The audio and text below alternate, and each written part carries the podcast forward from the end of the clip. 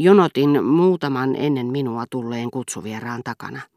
Vastapäätäni oli ruhtinatar, jonka kauneus ei varmaankaan yksin niin monien kaunottarien joukossa auta minua muistamaan tuota juhlaa.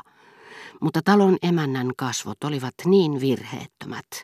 Ne muodostivat niin ihastuttavan medaljongin, että se on säilyttänyt mielessäni kaikki muistoisineen ominaisuudet.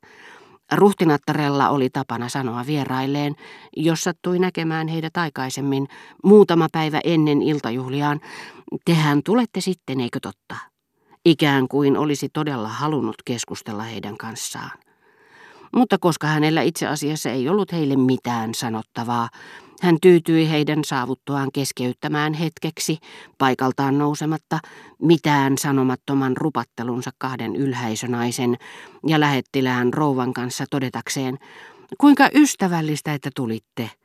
Ei suinkaan tähdentääkseen, että vieras oli osoittanut ystävällisyyttä tullessaan, vaan korostaakseen omaansa – ja osoitti tulokkaalle tuota pikaa hänen paikkansa lisäämällä, Monsieur de Germantin te tapaatte heti puutarhaan tullessanne, jotta asianomainen lähtisi kierrokselle ja jättäisi hänet rauhaan. Oli niitäkin, joille hän ei sanonut mitään. Antoi heidän vain ihailla silmiensä ihania agaatteja, ikään kuin he olisivat tulleet jalokivinäyttelyyn. Ensimmäisenä ennen minua oli vuorossa Châtelleraun herttua. Yrittäessään vastata salongissa olevien tervehdyksiin, kaikkiin hymyihin ja vilkutuksiin, hän ei ollut kiinnittänyt huomiota vahtimestariin. Mutta vahtimestari oli tunnistanut hänet välittömästi. Kohta hän saisi tietoonsa henkilöllisyyden, josta niin hartaasti oli halunnut päästä perille. Kysyessään taannoiselta, englantilaiseltaan, kenet hän sai luvan ilmoittaa, vahtimestari ei ainoastaan ollut liikuttunut, hän tunsi myös olevansa epähieno, jopa tunkeileva. Hänestä tuntui kuin hän parasta aikaa valmistautuisi paljastamaan kaikille läsnäolijoille, joilla ei ollut asiasta aavistustakaan, ja kuuluttamaan julkisalaisuuden, josta oli päässyt perille tällä tavalla kuin varkain. Kuullessaan kutsuvieraan vastaavan Châtelleraun herttua, hän hämmentyi sulasta ylpeydestä niin, ettei hetkeen saanut sanaakaan suustaan. Herttua vilkaisi häneen, tunnisti hänet, luuli olevansa mennyttä kalua, kun taas vahtimestari, joka sillä välin oli toipunut ja tunsi aateliskalenterinsa kyllin hyvin täydentääkseen itse liian vaatimattoman sanonnan, huusi ammattilaisen kaikuvalla äänellä, jota pehmensi tuttavallinen hellyys, hänen korkeutensa herra herttua de Châtellerault. Mutta nyt oli minun vuoroni ilmoittaa nimeni.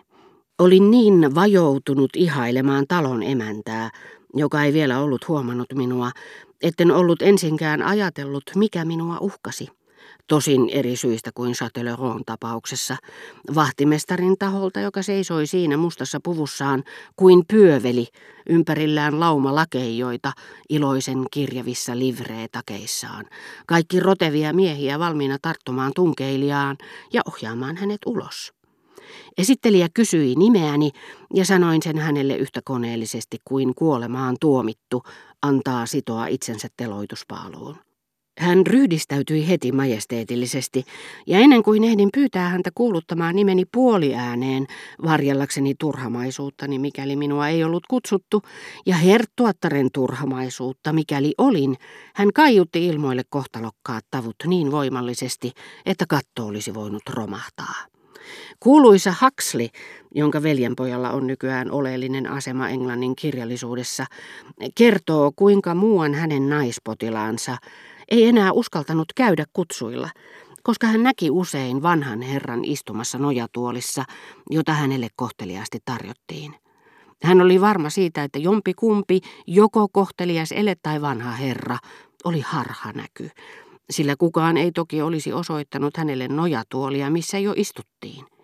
Ja kun Huxley sitten parantaakseen hänet pakotti hänet menemään juhliin, hän joutui ensin tuskallisen epäilyn valtaan arvaillessaan, Oliko hänen näkemänsä ystävällinen viittaus todellinen vai istuisiko hän kohta olematonta näkyä totellakseen kaikkien edessä lihaa ja verta olevan miehen syliin?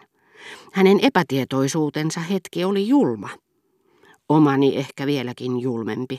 Tuskin olin kuullut nimeni jylisevän kuin mahdollisen mullistuksen edellä, kun tiesin, että minun oli vilpittömyyteni osoitukseksi, ikään kuin ei minulla olisi epäilyksiä ollutkaan, mentävä ruhtinattaren luo päättäväisen näköisenä.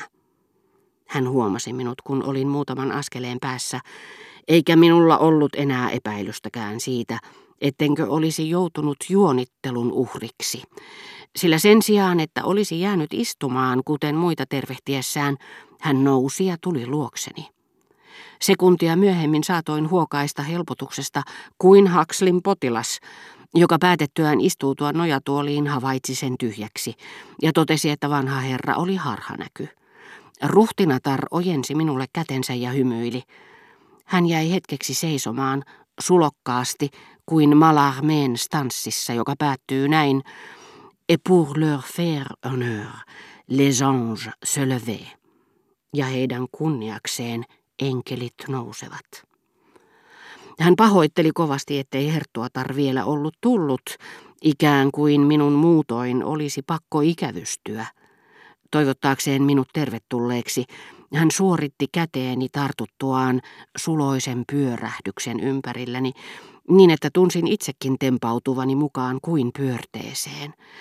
Melkein odotin, että hän ojentaisi minulle kuin kotiljongissa norsunluunuppisen kepin tai rannekellon. Totta puhuen hän ei antanut minulle kumpaakaan, ja aivan kuin olisi kuunnellut jotakin Beethovenin kvartettoa ja pelännyt sotkevansa sen iki-ihanat soinnut sen sijaan, että tanssi Boston-valssia, hän päätti keskustelun siihen. Tai pikemminkin ei aloittanut sitä ollenkaan, vaan teki minulle tiettäväksi, vieläkin tuloni aiheuttamasta ilosta säteillen, mistä tapaisin ruhtinaan. Siirryin syrjemmäksi enkä enää uskaltanut lähestyä ruhtinatarta.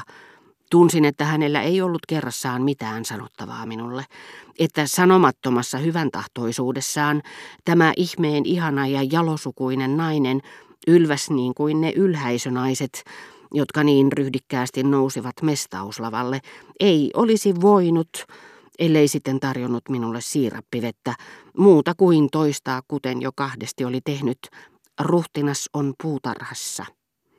Mutta ruhtinaan tapaamista ajatellessani epäilyni heräsivät taas, tosin toisessa muodossa. Minun oli ehdottomasti tavattava joku, joka esittelisi minut. Yli yleisen puheen sorinan kaikui herra de Charlyn herkeämätön pärpätys. Paroni keskusteli nimittäin parasta aikaa Sidonian herttuan kanssa, johon juuri oli tutustunut. Saman ammatin harjoittajat tunnistavat heti toisensa, saman paheen orjat niin ikään.